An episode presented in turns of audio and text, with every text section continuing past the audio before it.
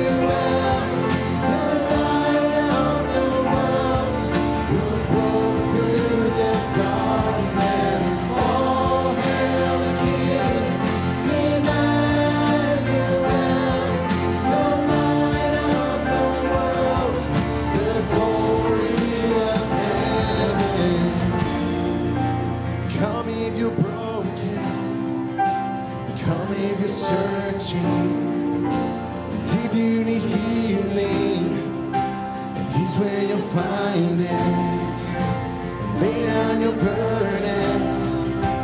Breathe in forgiveness.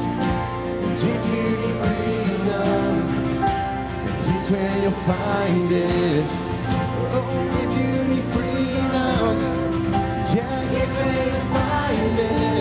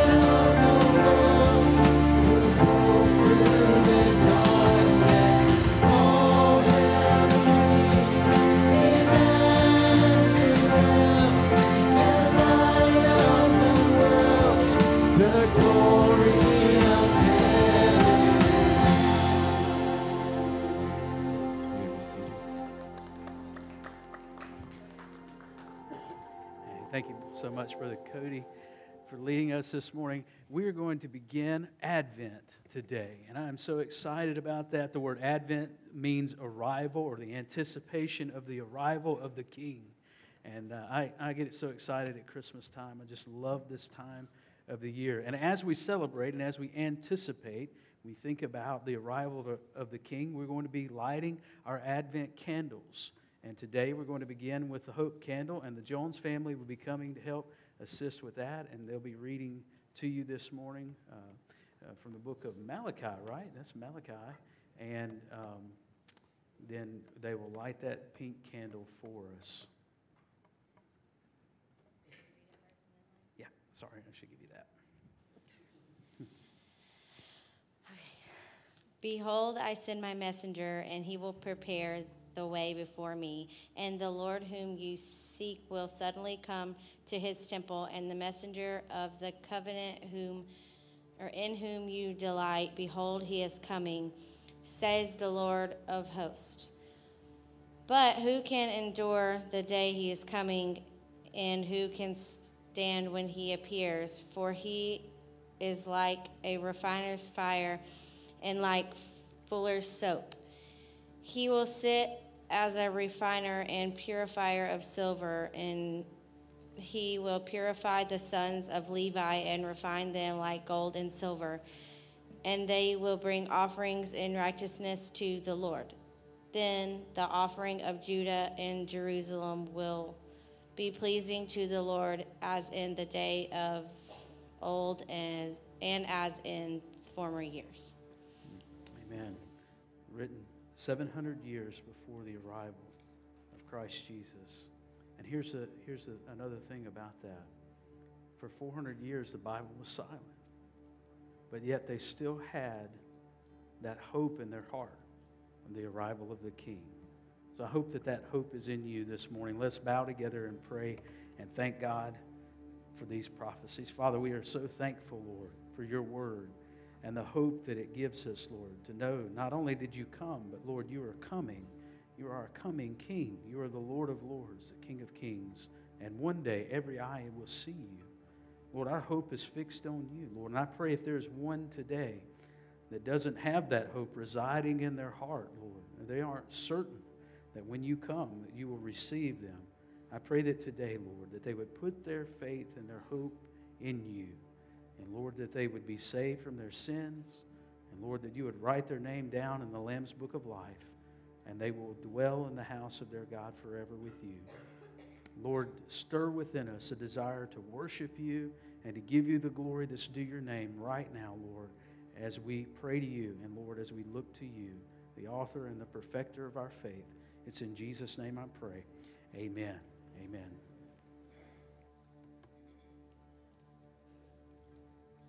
You would stand as we continue to worship this morning.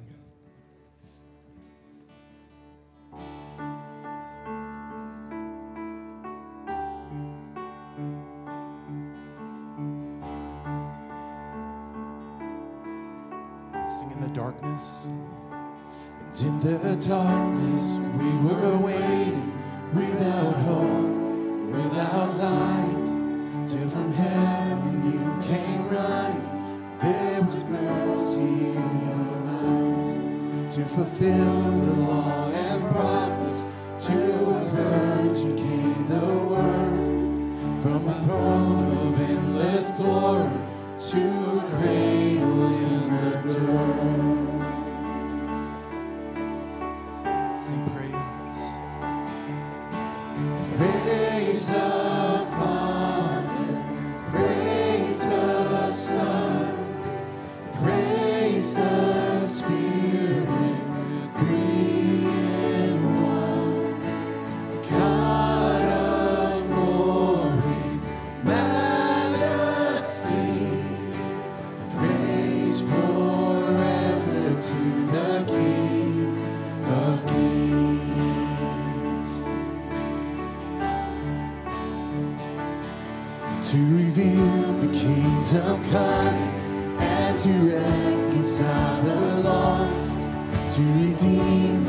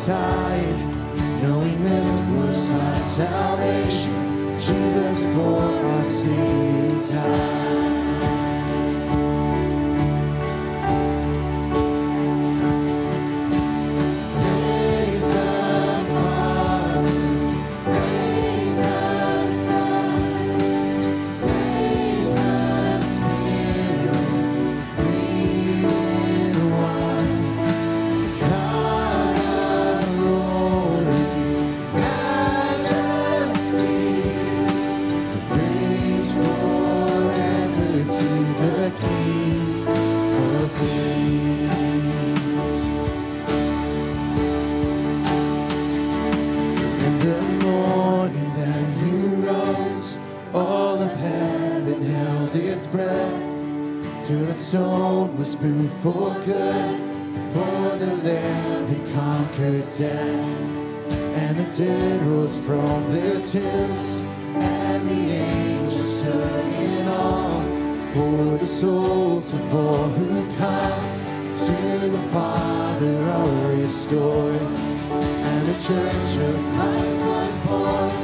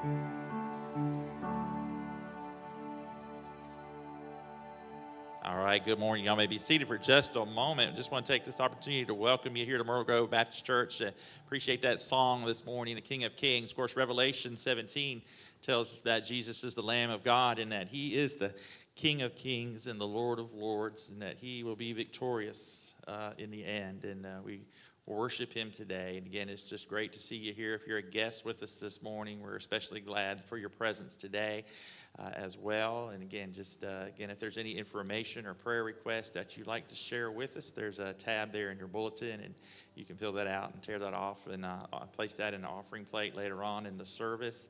Uh, as well, again, just always encourage you to read your bulletin and check out the, the church website and also keep up with our church emails just as far as events and things that are that are coming up. Of course, we have a lot of things on the calendar uh, here during this season in between uh, Thanksgiving and Christmas. And again, I hope you'll be able to join us uh, at many of those. Uh, for many of those times that we share together during this special time of year. And again, I'll just uh, encourage you to, to worship with us. And again, uh, stand as you're able, and we'll, we'll continue now.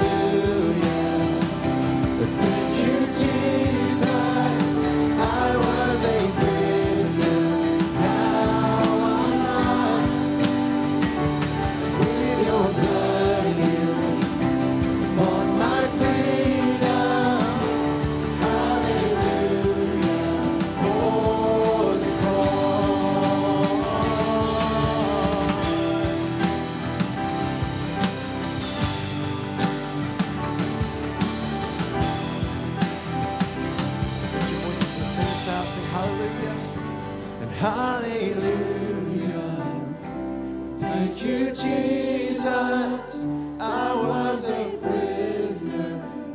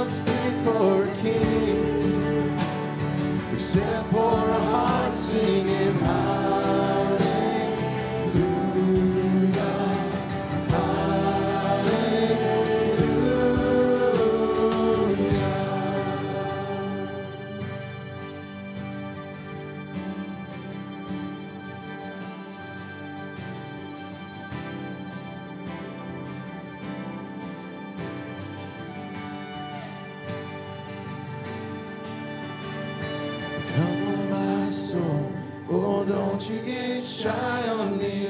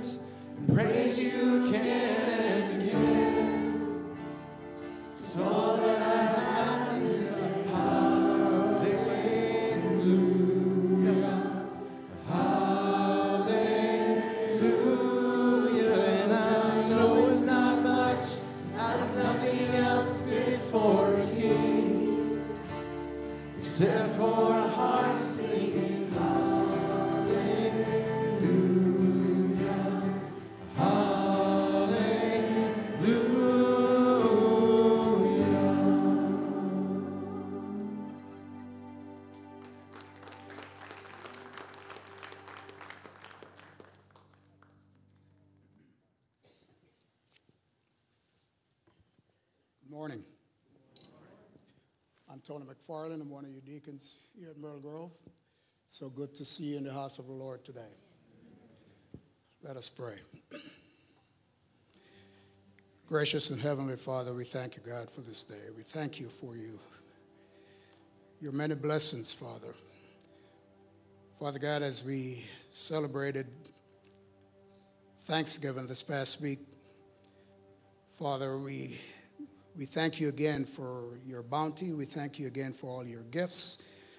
And Father God, help us to be reminded that every day should be a day of thanksgiving to you. So, Father, we ask, Lord, that you bless us this day. Thank you for each member here this morning. Those absent from us, Lord, we lift them up to you. Those enjoying the service from afar, through Wi Fi, Lord, and other means, we lift them up to you, God, and ask your blessings on them.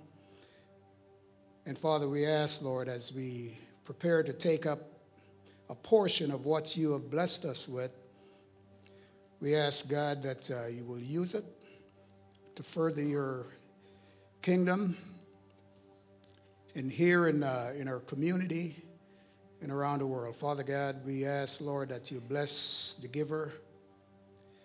And also, Father God, all your provisions that you continue to bestow on us. We ask, Lord, that you, you multiply it, Lord, and help us that we could always remember our loved ones. We lift up our men and women in uniform afar. We lift up uh, those in Israel and uh, the parts of the world, Lord, who's going through persecution this time, Father God. We thank you for those who have been released. And Father God, look forward to others to be brought home. Father God, watch over your people, God. Bless, keep, and protect him, Lord, we pray. In Christ's name, amen.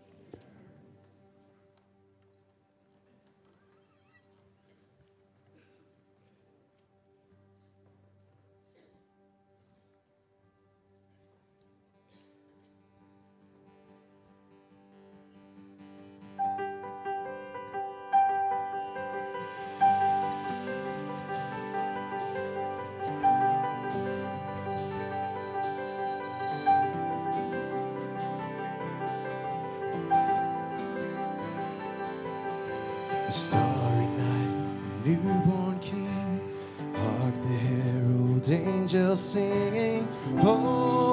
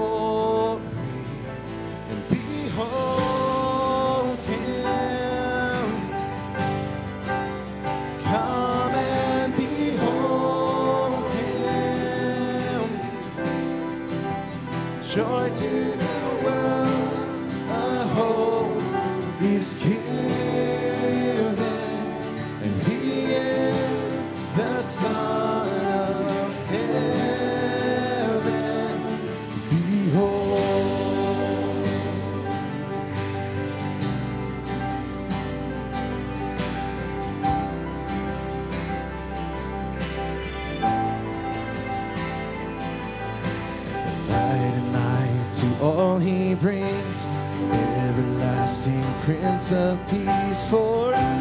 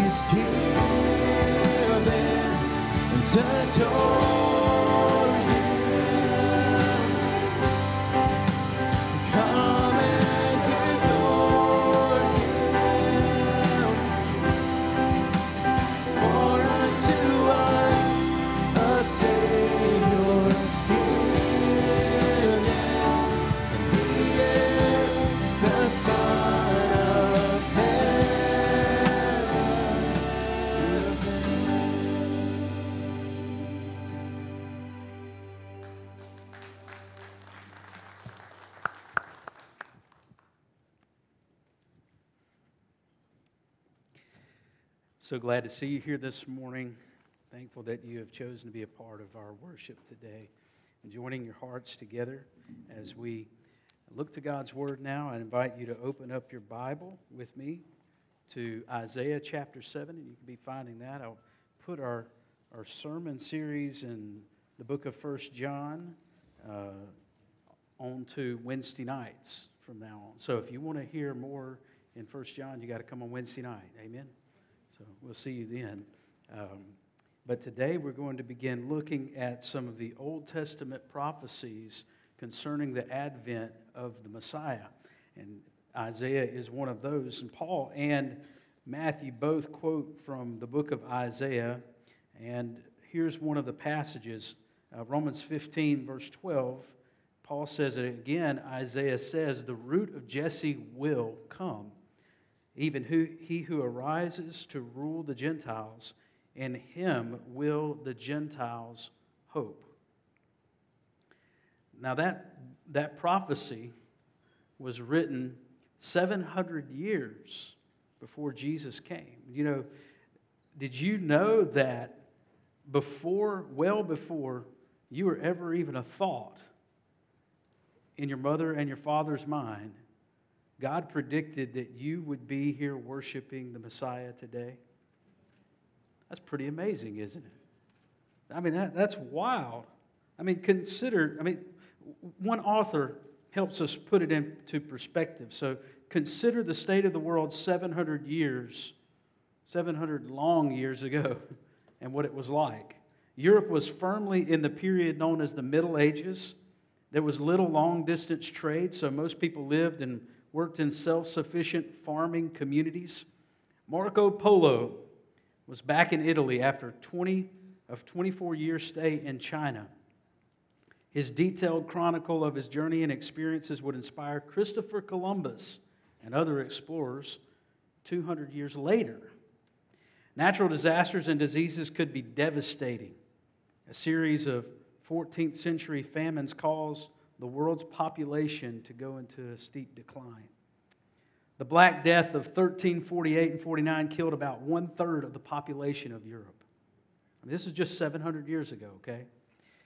In Western Europe, the Roman Catholic Church was the only Christian church, and it had authority over various kings. Church sanctioned crusades or wars with Muslims that uh, the Holy Land, in the Holy Land, trying to uh, redeem the Holy Land from Islamic rule, were in their third century. William Wallace, who fought for Scottish independence from England, was captured, taken to London, convicted for treason, and executed. And then 23 years later, Scotland became independent. An Italian surgeon, 700 years ago, oversaw the first dissection of a corpse and wrote the first manual on anatomy that was founded on practical uh, dissection. The production of paper began in G- Germany 700 years ago. And the Aztecs founded the city of Tenochtitlan. I've never been there, uh, where Mexico City would develop one day. Now, just imagine someone from that world 700 years ago predicting with absolute precision that Donald J. Trump would become the 45th president of the United States in a time whenever our country didn't even exist. And that would be incredible, right? You'd say that's amazing that that prediction was made. Well, how much more incredible is it that 700 years before the advent of the Messiah, that his birth, the circumstances of his birth, his life, his death, and his resurrection were predicted with absolute precision by the authors of the Old Testament. Isn't that amazing? I mean, we're talking about the location of his birth, the circumstances of his birth, down to minute details, the time frame of his birth, and then everything that he did. When you look at the suffering servant of Isaiah 53, you look at Isaiah's prophecy about that. How could you, how could you think that is speaking of anything else. It describes in detail the way that the Messiah died.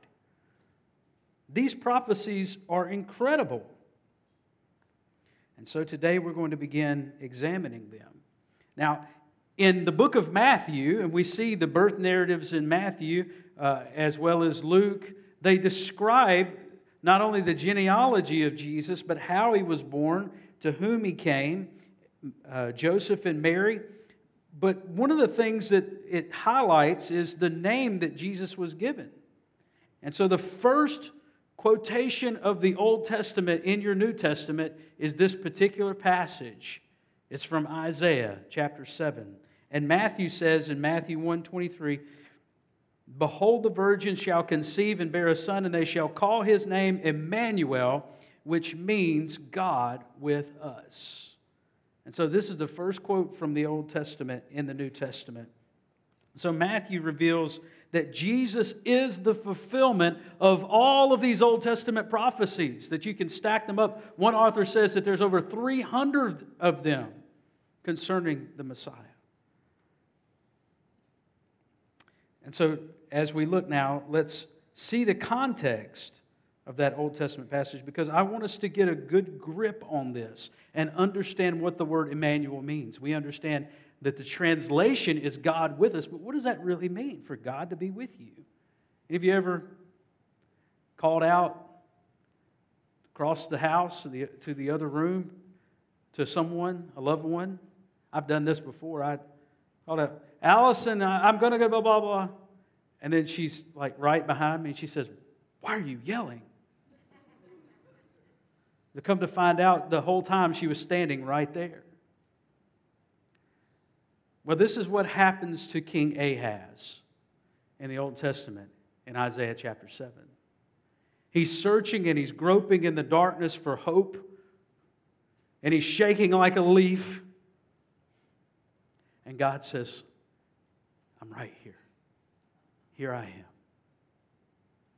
That's what it means for God to be with us. I want you to stand with me. And let's read from Isaiah chapter 7. And we're going to see just the first paragraph. So we'll read Isaiah 7 1 uh, through 2. In the days of Ahaz, the son of Jotham, son of Uzziah, king of Judah, Rezin, the king of Syria, and Pekah, the son of Remaliah, the king of Israel, came up to Jerusalem to wage war against it, but could not yet mount an attack against it. When the house of David was told, Syria is in league with Ephraim, the heart of Ahaz and the heart of his people shook as the trees of the forest shake before the wind. Now we'll stop right there and let us pray together. Father, in a world that's shaking all around us, we need the hope that you offer, and we need the light of your presence in our hearts. Lord, we thank you for your word today. and We ask, Lord, that you would add wisdom and understanding to the reading of your word, that you would help us, Lord. Give us insight, give us obedience to what we understand. Lord, that you'd be with this meek preacher and that you would give me the words to say that would enlighten the hearts of those who hear. Father, that you would receive the glory from what we do here this morning as we examine your word, and that it would change us forever and that we would go out more suited and ready to obey you and be a light to those around us. Father, if there's one here today that has never put their hope where it truly belongs, in the person and work of Jesus, our Messiah, that they would do so today. And it's in His name I pray. Amen. You may be seated. Sometimes we believe that God is somewhere on the other side of the world the other side of the universe, looking down upon us from a distance. But what we find in the incarnation and what we find revealed to us in Scripture is that the Lord is near to each and every one of us. And this is the truth for us that the Lord is near to those who draw to, near to Him in faith. So if you've come here hoping to enter into the presence of God, guess what's happened this morning? You've entered into the presence of God. If you've come here this morning thinking that you'd rather be somewhere else, you've entered into the presence of God. You can't escape His presence. You can go as high as you want to go. You can't get away from Him. You can go as low as you want to go. You'll never get away from Him. You can take the, the wings of the morning, is what David said, and travel to the uttermost parts of the sea, and He's there. You can't get away from the Lord. Now, Ahaz, we're going to find out he became one of the most wicked kings that ever sat on the throne in Judah. Now, this is during that divided kingdom period where there's a northern kingdom and a southern kingdom. And the northern kingdom has aligned itself with the Syrian kingdom, and they're coming up against Jerusalem, the capital of the southern kingdom of, of Judah. And Ahaz was 20 years old whenever he took the throne. And at 20 years of age, Ahaz had a choice, just like you and I have a choice. Ahaz's choice was are you going to trust in the Almighty God, the King of the universe, or are you going to put your trust in something else? Are you going to believe in yourself? Are you going to believe in others? Or are you going to believe in Almighty God? And that was the decision that he needed to make. And God was right behind him, right beside him, and he was whispering in Ahaz's ear, saying, Trust me, trust me. And yet Ahaz eventually turned to other things. But when God showed up and his presence was near, what we find out is that God with us means these three realities. Number one, it means his protection around you. When God is near, that means his protection is around you, that nothing can touch you that God does not allow. somebody say amen to that? I mean, I know you've gone through some bad things. Some of you can testify right now and say, I've been going through some bad things. I've been going through some terrible things a diagnosis, a loss, financial trouble, heartache and hardship, pain in your life, pain right there in the northern sciatic that just won't go away. There was news of trouble. Two kings aligned against Israel, against Judah. And when Ahaz heard of this, at 20 years of age, he began to shake like a leaf. Listen to what they said in verse 6. They said, Let us go up against Judah and terrify it, and let us conquer it for ourselves. So, what, what do they sound like? They sound like terrorists. They sound a little bit like Hamas today, right? They're going to stand against God's people and, and come up against it and take it. And then what do they want to do? They want to put their own king on the throne. Let us set up for ourselves. See, they wanted an alliance to fight against the greater army of Assyria.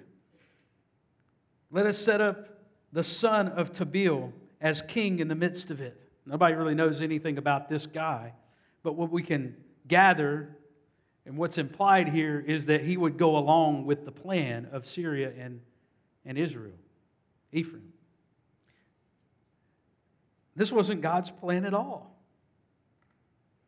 God had said his king would be on the throne. God had said, This is not going to happen. Listen to the next line, verse 7. Thus says the Lord God, it shall not stand, and it shall not come to pass. God made a declaration. God drew a red line. and it's not like Barack Obama's red line. Oh, we'll draw a red line. Oh, you push that? Okay, we're going to back up a little bit. We'll draw another red line. Oh, wait, let's back up a little bit more and draw another red line. Oh, just forget about the red line. It doesn't matter. When God draws a line, nothing, no enemy can cross that line. If you're in the hand of God, you're in the safest place that you can possibly be.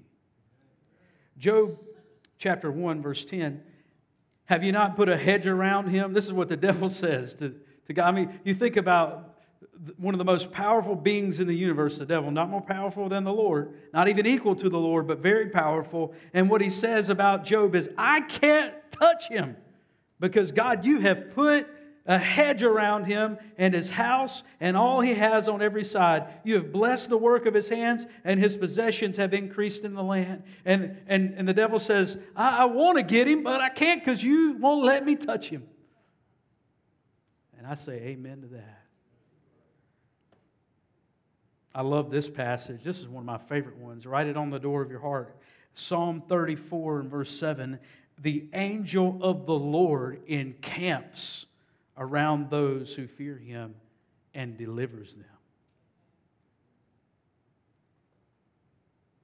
All day, all night, all night, all day, angels watching over me, my Lord.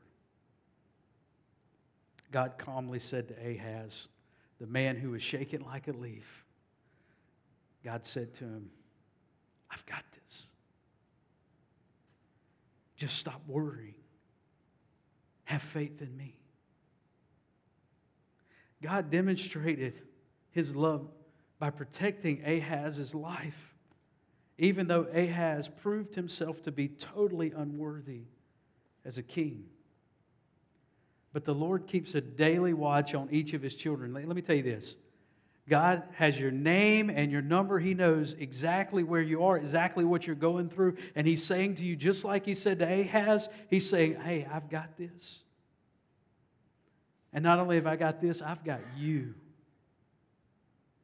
And you belong to me. Have you heard His voice lately behind you? Saying, Hey, I'm right here.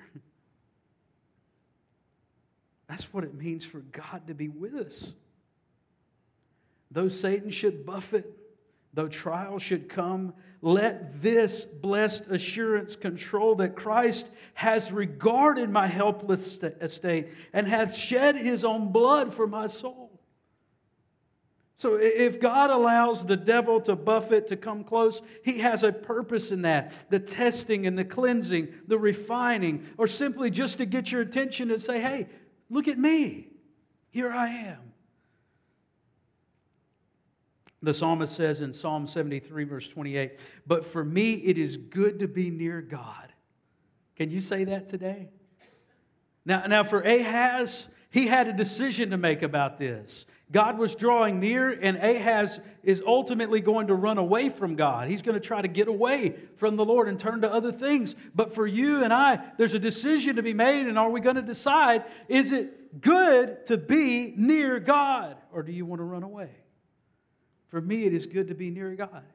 I have made the Lord God my refuge that I may tell of all your works. When you drew near to this place today, you probably didn't realize that the Lord was making preparations to draw near to your heart as well. That He's here today. And He's knocking on the door of your heart and He's whispering behind your ear and He's saying, I'm here. Can you agree with the psalmist? It's good. It's good to be near God because it means His protection around you. But secondly, it also means his promise over you.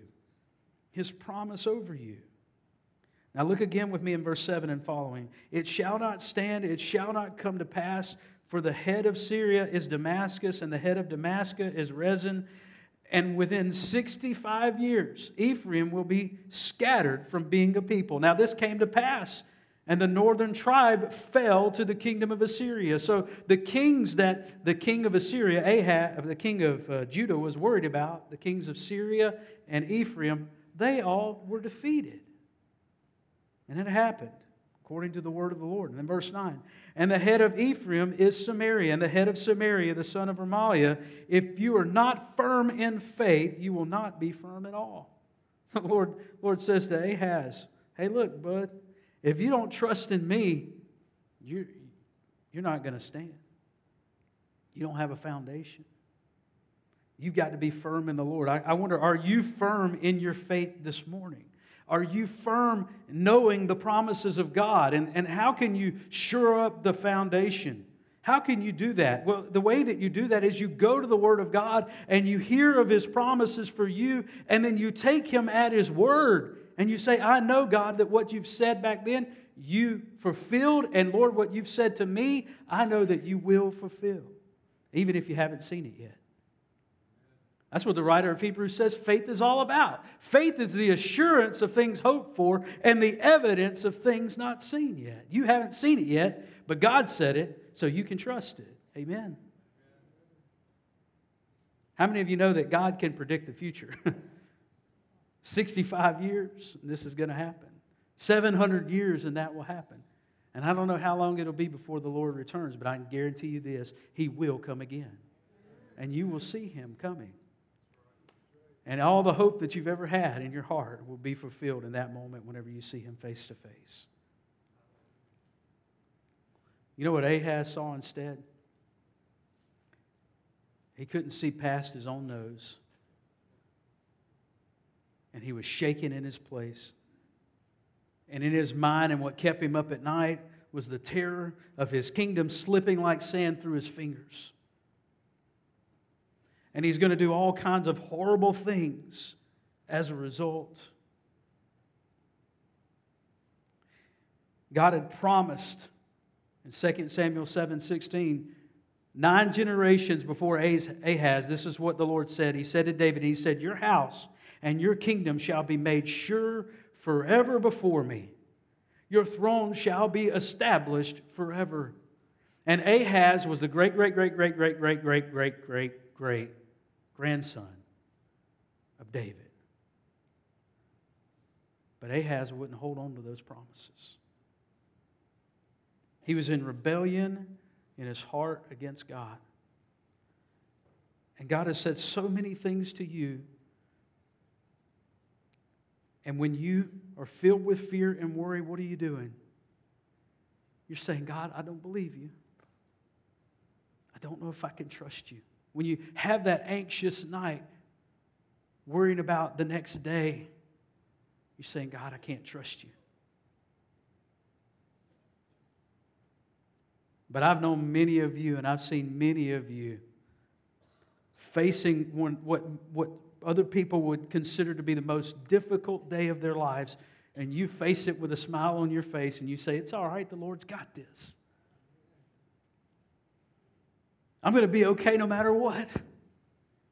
Because my God's on the throne, and He's got this. Where do you come up with that? Well, you hope in the promises of God. You wake up in the morning and you're filled with His presence.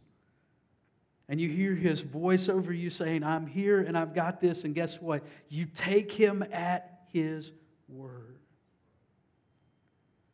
You know, Ahaz didn't die before he had an heir. That was the promise and provision of God. He gave birth to a son named Hezekiah. And Hezekiah led a reform, and the nation of Judah came back to the Lord for a period of time there. And there was a revival in the land. We've talked about that before. But, but here's the deal Ahaz wound up in Matthew chapter 1, verse 9, as the, the uh, ancestor of Jesus. He was in the royal lineage of Jesus, even though he didn't deserve any of it. And the only reason he was ever there is because God made a promise, and God cannot break his promise. The Lord has made unbreakable promises to you and me, for those of us who have come to him in faith. Now, here's one of the the greatest promises that God has ever made. I want you to hear it. Now, this is Romans 10 8 and 9. Many of you know it. What does it say? The Lord is near you, in your mouth and in your heart. Okay? That is the word of faith that we proclaim because if you confess with your mouth that Jesus is Lord and believe in your heart that God raised him from the dead, you will be saved. Hey, that sounds like a promise, doesn't it? And, in, and as sure and unbreakable as God's promise was to David that he would never cease to have a descendant upon the throne, it's still true today. That if you confess with your mouth and you believe in your heart, you will be saved. You can stand on the promises of God. Why does God even bother with Ahaz? Such a wicked king. It's because he loved him. At 20 years of age, God knew all of the evil things that Ahaz the king would do, but he still offered him a chance. He offered him hope. God was saying to Ahaz, if you will just trust me, if you'll put your faith in me, then I'll save you. And the same thing is true for you and me today that if we'll just trust Him and put our faith in Him, He will save us. God has been in relentless pursuit of your soul from the foundation of the world. And that's why Jesus came to the earth. That's why Jesus took up the person of Emmanuel and he became God with us. It's to fulfill the promises of God and to save sinners. Romans 5 8. But God shows his love for us in that while we were still sinners, Christ died for us. It was Jesus' joy and not his dread to go to the cross for you and me. And it was his intention all along. Hebrews 12, verse 2.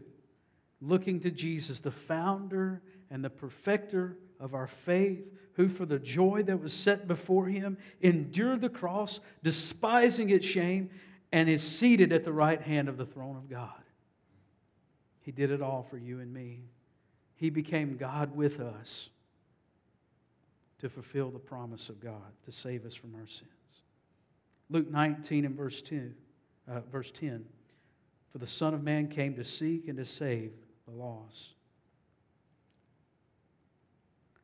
And so, for God to be near means His protection around you and His promise over you. Lastly, it also means His provision before you, that God is providing. I love there's one story in the Old Testament I just can't get over. I just love it. The Bible says that when the children of Israel were about to cross over the Jordan of Israel, uh, the Jordan in Israel into the land of promise, um, the moment that the priest carrying the ark of the covenant, the foot of the priest touched the, the bed of the river, the river dried up. Now, what the Bible tells us is that the water was being piled up, pushed up at, at Adam, as a city. It's about 12 miles away. Now, you think about that. Israel is downstream.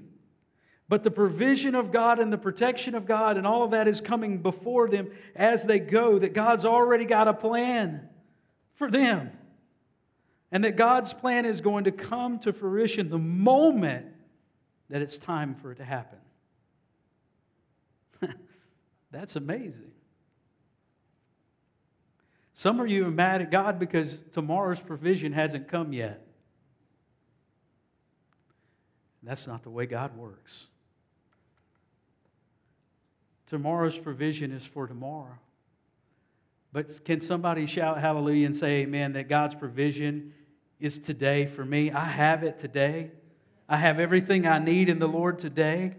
Now, God does promise, and God has promised to Ahaz listen, this is the sign. He tells him, listen, he says, ask anything. Verse 10 Ask a sign of the Lord your God.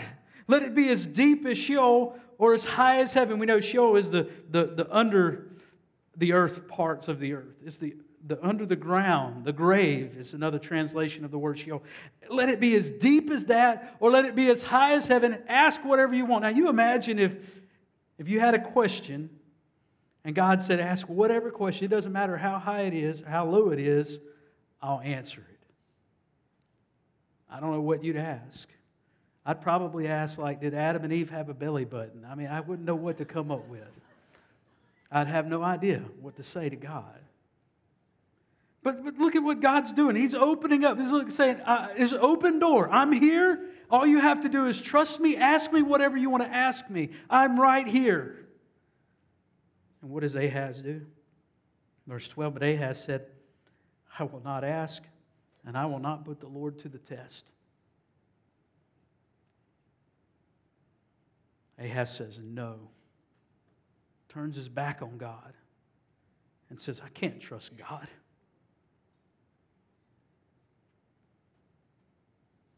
What has God ever done for me? He doesn't care about me. You can imagine all these things going through Ahaz's mind. Verse 13. And Isaiah said, Hear then, O house of David. What's he doing right there? Well, he's reminding Ahaz of who he is and to whom he belongs. He's a descendant of David. He didn't become a king on his own, he became the king because God made a promise to David. And where he stands belongs to the Lord. He says, Is it too little for you to weary men that you weary my God also? And then verse 14, the verse that you all know by heart. Therefore, the Lord Himself will give you a sign. So you wouldn't ask for a sign, but God's going to give you the sign. And the sign is Behold, the virgin shall conceive and bear a son, and shall call his name Emmanuel. And that was a sign that Ahaz had. Ahaz had said to God, No, I'd, I'd rather do it my way. And what we find out tragically about Ahaz is that he turned to false hope. In 2 Chronicles 28, so Tiglath-Pileser, king of Assyria, came against him and afflicted him instead of strengthening him. So he went to the king of Assyria and said, Hey, these other kings, they're coming up against me. I need your help. And instead of helping him, the king of Assyria hurt him. For Ahaz took a portion from the house of the Lord and the house of the king of the princes and gave tribute to the king of Assyria, but it did not help him. I mean, this is a horrible thing that he did. Imagine this. Now, he's the king in Jerusalem, the king over Judah. And in Jerusalem is the house of the Lord, the temple of the Lord. And inside of the house are all kinds of implements of worship that are covered with gold, and some of them are solid gold.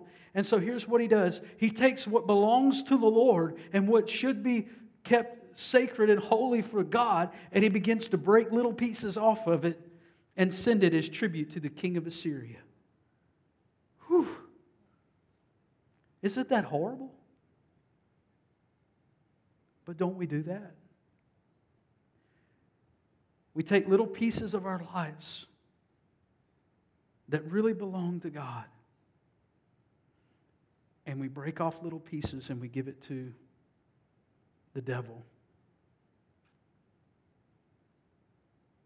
And we do it sitting in our armchair just like this, right in front of the computer doing that, or driving down the road, or in a quiet conversation.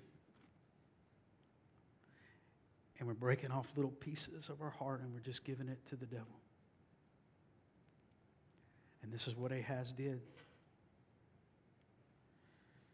Second Chronicles 28 gets worse.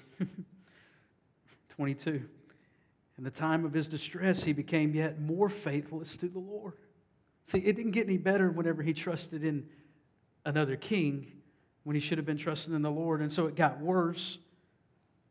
The same king Ahaz, for he sacrificed to the gods of Damascus. You know, he said Damascus is the capital of Syria, and he says, I'll just sacrifice to them that had defeated him because the gods of the kings of Syria helped them. I will sacrifice to them that they may help me. But they were the ruin of him and of all of Israel. And Ahaz gathered together the vessels of the house of God and cut in pieces the vessels of the house of God. And he shut up the doors of the house of the Lord. And he made himself altars in every corner of Jerusalem. I mean, he just becomes overrun because he wouldn't put his faith in the God who is this close, and he ran after other things instead. And in verse 25, in every city of Judah, he made high places to make offerings to other gods, provoking to anger the Lord, the God of his fathers.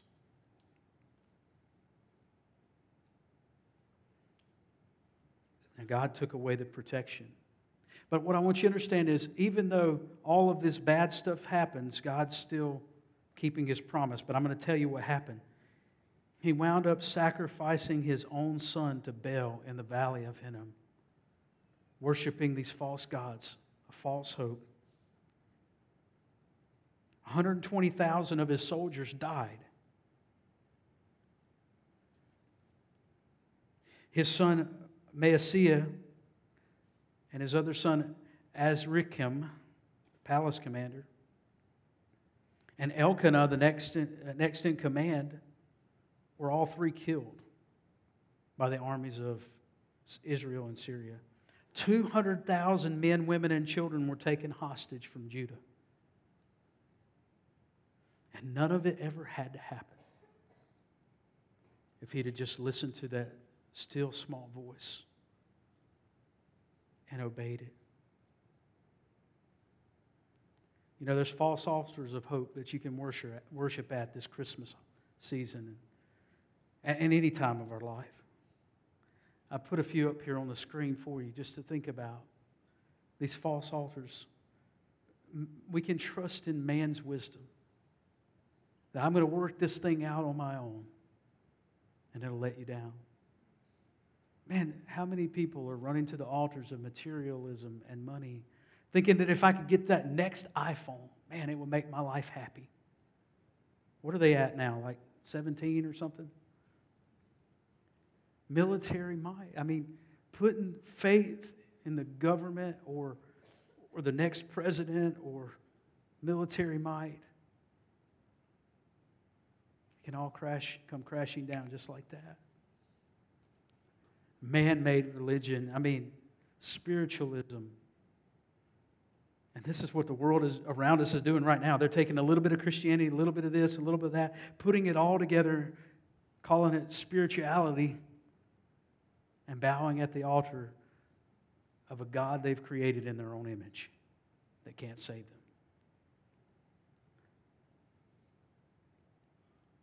If you look at the rest of the passage, it doesn't really get any better for Ahaz.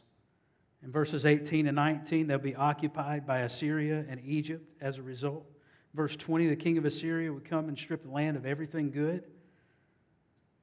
They end up living a impoverished life in the land of Judah in verse 21. They eat curds and honey, which, I mean, that sounds like it might be good, but that's, that's what poor people ate. They were hunting with bows and arrows. Now, to Cody, that sounds amazing. He wants to do that this afternoon, but it's raining. But what it's saying is they're not going to have livestock, and they're going to have to go out and hunt for their food. The vineyards that were worth over $6 million were left as a, as a briar patch. Verse 23. The hose will be left in the shed because there's nothing, to, there's no way to garden. The, the ground's too dry. And the sheep and the cattle were left to just roam freely because there was nothing for them to eat. But God had promised that not only would Jerusalem still stand, which it did, against the army of Assyria, but He also promised to send a son. Look at what it says one more time again. Verse 14, therefore the Lord himself will give you a sign. Behold, the virgin shall conceive and bear a son and shall call his name Emmanuel. Now, this is the hope, and God is, is re upping on the hope, and he's telling Ahaz, this is going to be the sign. This is where the hope is going to lie. It's going to uh, lie in the provision of God. Because I'm going to take everything else away so that you'll understand that what you really need is me. After Hurricane Katrina, the Gulf Coast over in Mississippi was completely decimated. And I remember seeing on a sign as I visited down at the coast, there was a sign at First Baptist Church, Delisle, Mississippi, and it said this Sometimes God has to take everything that you have before you'll realize He is all that you need. God promises He provides. And God did provide. Now, some people will say, well, this is just talking about Hezekiah. Well, here's the thing Hezekiah was already born, probably, according to most um, scholars. They say Hezekiah was already two years old whenever this was written. So it can't be about Hezekiah. Well, who's it about? Well, turn the page, your, your page in your Bible, to Isaiah chapter 9. You may not even have to turn the page, it may be on the same page. Isaiah says this is who this will be. For to us a child is born, to us a son is given, and the government shall not be upon Ahaz's shoulders, but upon his shoulder.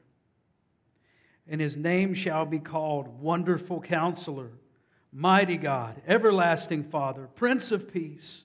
Of the increase of his government and of peace there will be no end, and on the throne of David and over his kingdom to establish it and uphold it with justice and righteousness from this time forth and forevermore. And how's it going to happen? Well, the zeal of the Lord of hosts will do this. I want you to bow your heads and close your eyes. Hope absolutely has a name. His name is Emmanuel, God with us. Where is your hope? Challenge for you as we approach the arrival of our King and we celebrate Christmas this year. I want you to examine your heart and see where is my hope? Am I trusting in myself? Am I trusting in others? Or have I put my hope completely upon Jesus? What do you hope for? If you don't hope for the presence of the King of Kings and the Lord of Lords to dwell richly in your heart, I want you to, to make a shift this morning. I want you to make a decision that will change the outlook of this season for you, that will make it where everything about you, your hope, is all fixed on Jesus and His work in you, in your life, His protection, His power, and His provision. I, I, want, I want you to experience that in a mighty way this Christmas. And I want you to get over yourself so that you can see God. If you're here today and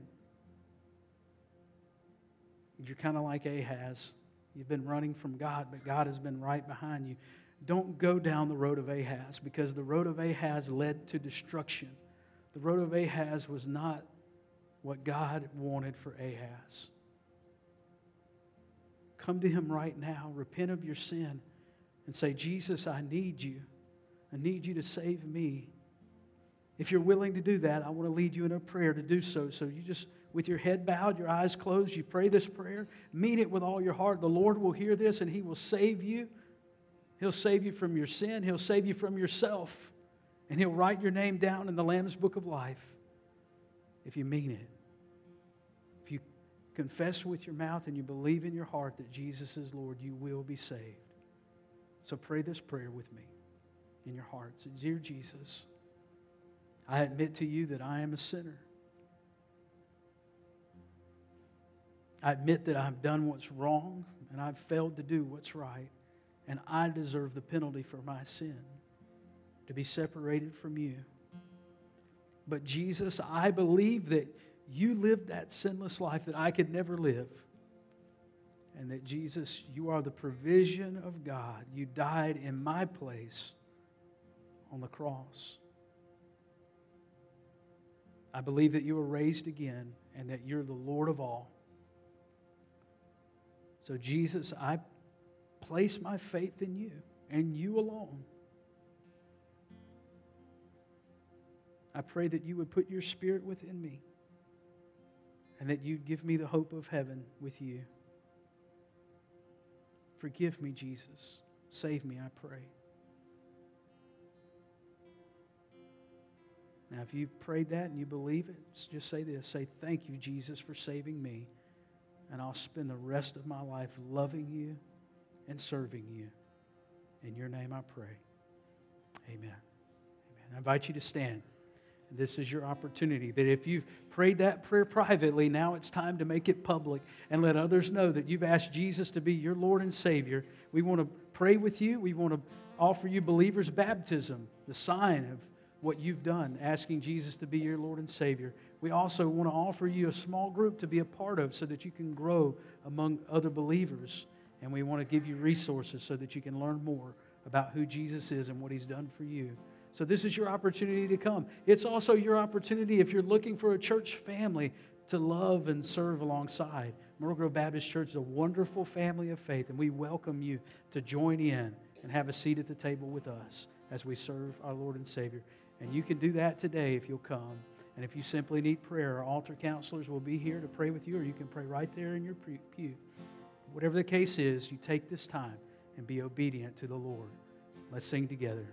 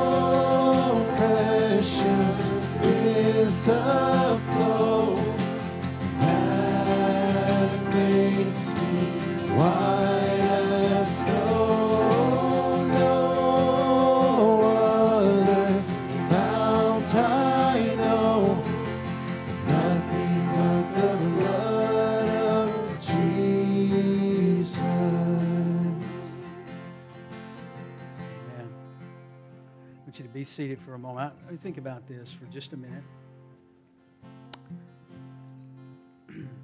this Christmas season, you're going to run into a few Ahazes.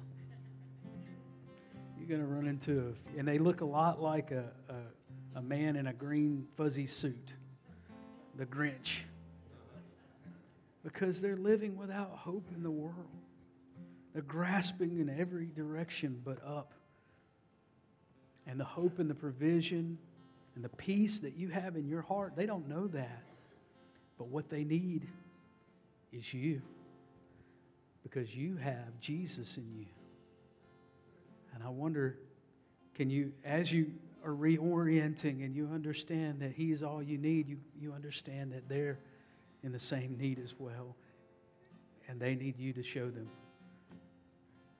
And so, whenever you, you see the grumps out there, the Ahazes, love on them like Jesus would. Amen. God bless you. Well, let's pray together and then we'll be dismissed. Father, Lord, we love you. God, we thank you for this time this morning that we've had to worship your name. Lord, we thank you for this season that we're entering right now. God, I pray that you would be blessed by our offering this morning of worship. Lord, I pray that you would go with us throughout the rest of this week. Keep us safe. Bring us back here at the next appointed time to worship you and praise your name. And it's in Jesus' name I pray. Amen.